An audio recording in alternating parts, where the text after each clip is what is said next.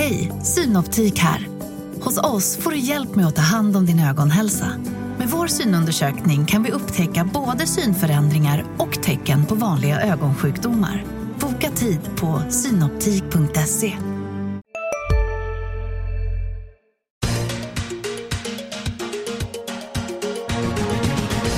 Hej och välkommen till Makrorådet, Dagens Industris podd om de tunga ekonomiska frågorna. Jag heter Viktor Munkhammar och har idag med mig Annika Winst, chefsekonom på Nordea och Per Magnusson, senioranalytiker på Swedbank. Välkomna hit! Tack så mycket. För ordningens skull ska jag säga att det är förmiddagen den 7 december när vi står här och pratar. Och den stora grejen den senaste veckan har ju varit den italienska folkomröstningen. Regeringen och i första hand premiärminister Matteo Renzi vill ju driva igenom en förändring av konstitutionen som skulle ge senaten mindre makt bland annat. Och hela syftet med den här manövern var ju att göra det lättare att få igenom politiska förändringar i Italien. Det blev ett rungande nej till det här. Matteo Renzi ska avgå eh, och det är återigen ganska stor osäkerhet kring vad som ska hända med Italien Italien. I bakgrunden ligger ju en bankkris och puttrar. Det är mängder med dåliga lån i de italienska bankerna och tillväxten har ju ju varit i princip noll sedan landet gick in i eh, EMU-området. Eh, fram till omröstningen så steg italienska marknadsräntor ganska ordentligt. Men eh, nu när den väl är avklarad så har det inte hänt så jättemycket. Per, vad säger du om det? Ja, alltså, det var ju stort inprisat. Det är klart den blev lite större än väntat, men på hela taget var det inprisat. Eh, jag tror kanske att marknaden eh, är lite eh, underprisat till katastrofrisker. Det är marknaden som regel när de väl inträffar. Så jag tror fortsatt att det finns en del oro att leva med under månader framöver. Annika, du vill komma in här? Ja, jag tror också att det är så att det var ju förväntat och det var, var skälet till att marknaden reagerade som den gjorde. Men jag tror också att marknaden inte har mer negativ syn på det här. Det är att man förväntar sig faktiskt att man måste gå in och stötta bankerna. Man tror inte att man kommer kunna hantera det här själva. Och det finns också en diskussion då om att det blir förstås staten som går in och hjälper banker i respektive land. Men, men att bakom det så ligger det ju ECB. Och eh, där pågår ju också en diskussion om vad får man göra nu för tiden. Man har ju ändrat regelsystemet så tillvida att nu var det ju egentligen de som tog risken som skulle åka dit om, om det gick snett. Men, Massa italienska hushåll då i det här fallet eftersom det har varit en populär sparform, bankobligationer. Ja, ja, det har det ju varit. Men eh, då är det också så att under finanskrisen 2008 eh, så var det ju massor med saker, regler som, som man sa att men det här går inte och det här kan man inte fixa och där, där är det stopp och så vidare.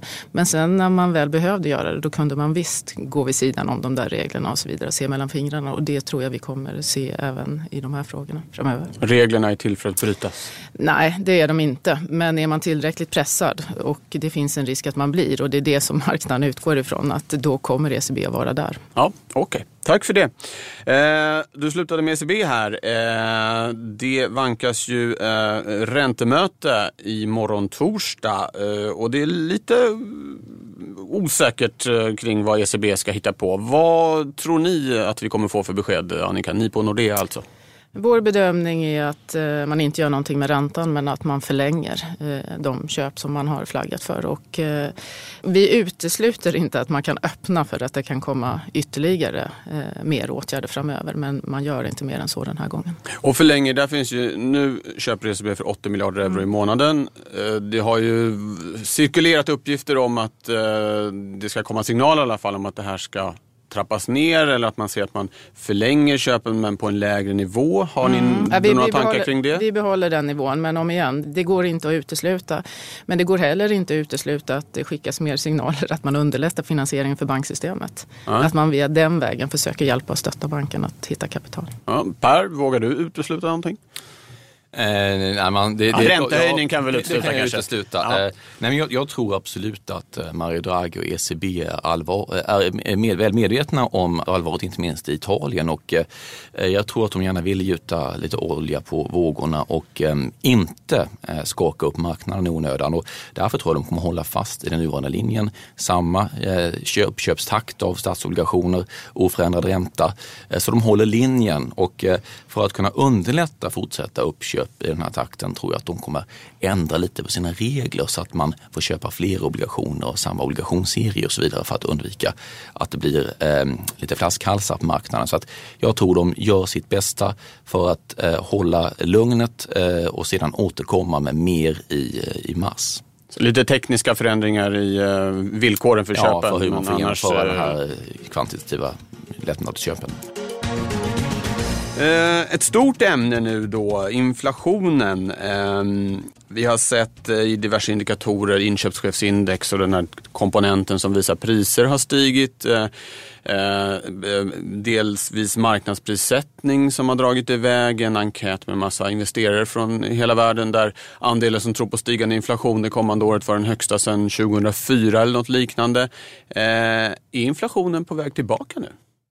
Det är en svår fråga. Ja, du får svara på den Annika. Ja, eh, ja, kanske lite på kort sikt. Men eh, jag tror att det är svårt att få, få upp den till eh, målnivån i, på lite längre sikt. Och, och, på kort sikt så tänker jag att den politik som man nu för, alltså Trump har ju varit tydlig med att han vill ha en expansiv finanspolitik och det är flera andra länder som kan haka på det. Vi såg Japan i somras, eh, Storbritannien, Kina inte uteslutet. Det är värre för Europa, de har mycket svårare att komma till med finanspolitiken. Men expansiv politik betyder ju lite bättre fart förhoppningsvis och därmed också chans för att få upp inflationen.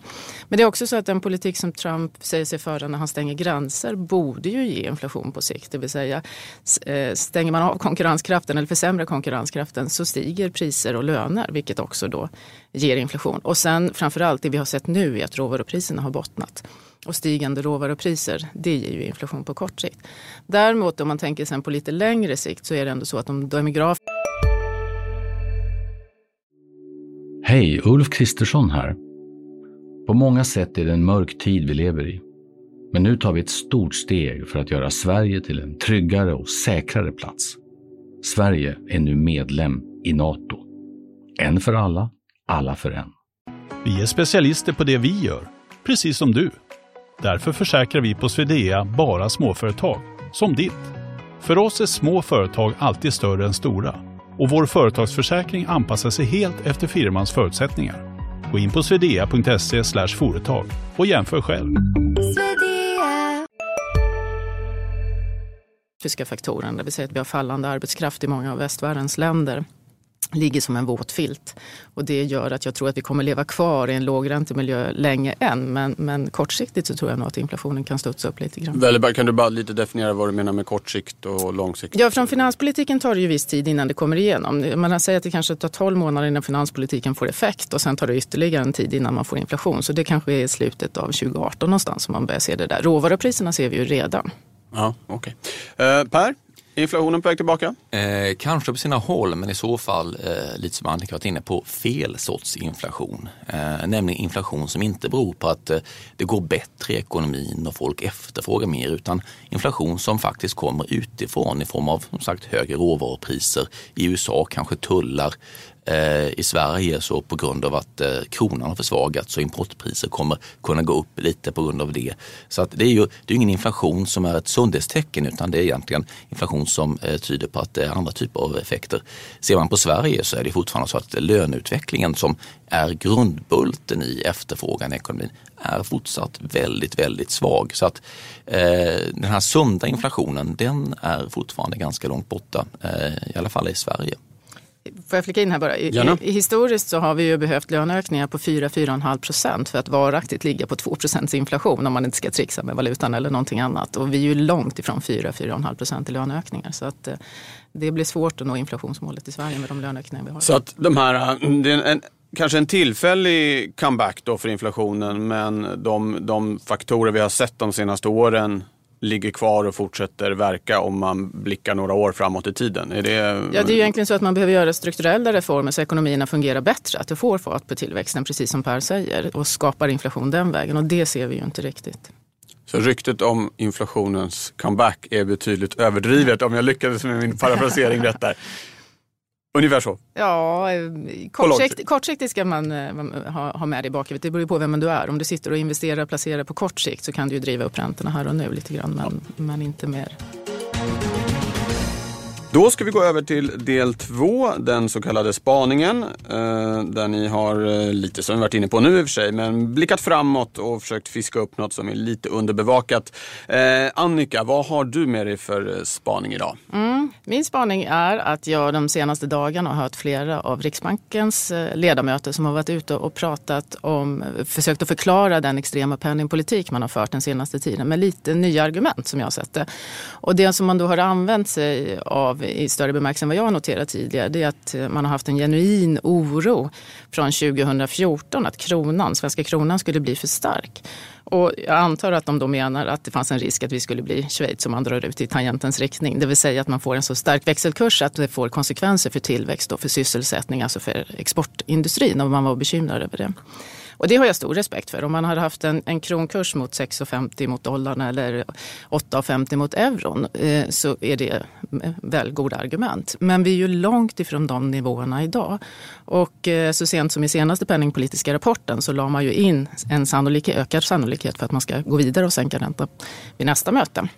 Så att eh, när vi nu har varit uppe och nosat på 9,30 mot dollarn och 10 mot euron så tycker jag det är ett ganska märkligt argument. Och för mig så är ju risken för att vi ska knäcka exportindustrin med de här växelkursnivåerna obefintlig jämfört med de risker man tar om man tittar på privata sidan och eh, investerarsidan där man får i stort sett nästan betalt för att låna eh, pengar.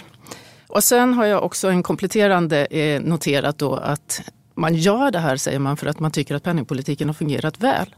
Men det vet vi ju inte. Ja, man har fått upp inflationen här och nu, men hur det ser ut imorgon, det har vi inte en aning om. Om fem år, om tio år när vi tittar tillbaks.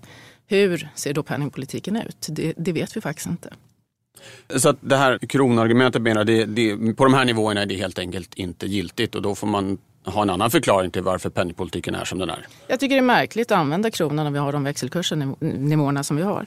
Däremot skulle jag vilja ge en eloge till det tal som Per höll och jag rekommenderar alla att läsa det, de två näst sista styckena tror jag det var där det stod att det kommer ta längre tid, eller kan ta längre tid innan man når målet. Det applåderar jag verkligen, för det är precis det vi har bett om i två års tid. Var ödmjuka, låt det ta lite längre tid. Det är inte hela världen, skapa förtroende runt det istället. Det är också helt i linje det du var inne på nu då med den här utvärderingen av, av Riksbanken som gjorde. Det var ju en stark rekommendation där att uh, lite större flexibilitet kring just tiden för att nå målet? Ja, och det har vi efterlyst. I, jag har efterlyst det i två års tid, sedan man gick från eh, eh, positiv ränta till negativ ränta. Och det, det, är verkligen väldigt bra tänkt. Och jag tror att Riksbanken har både pondus eh, och mandat att skapa trovärdighet runt det. Tror du att det här, som du var inne på själv, när de eh, liksom blev väldigt aggressiva där runt årsskiftet eh, 14-15, eh, det var ju för att värna inflations, trovärdigheten kring inflationsmålet. Har den kampen vunnits nu? Vi har ju sett exempel, de här mätningarna de tittar på att det ligger väldigt nära 2% nu på fem års sikt exempelvis. Så att de kan liksom slappna av lite när det gäller den biten.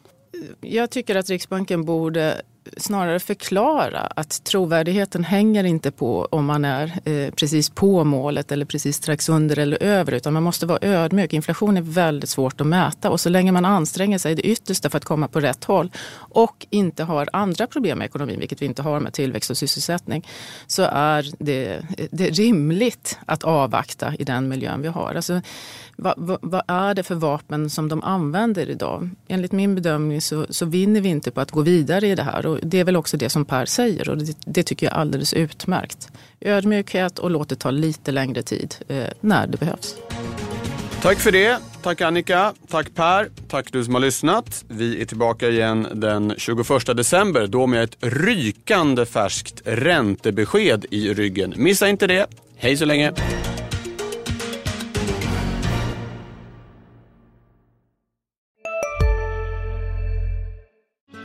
Hej, Susanne Axel här. När du gör som jag och listar dig på en av Krys vårdcentraler får du en fast läkarkontakt som kan din sjukdomshistoria.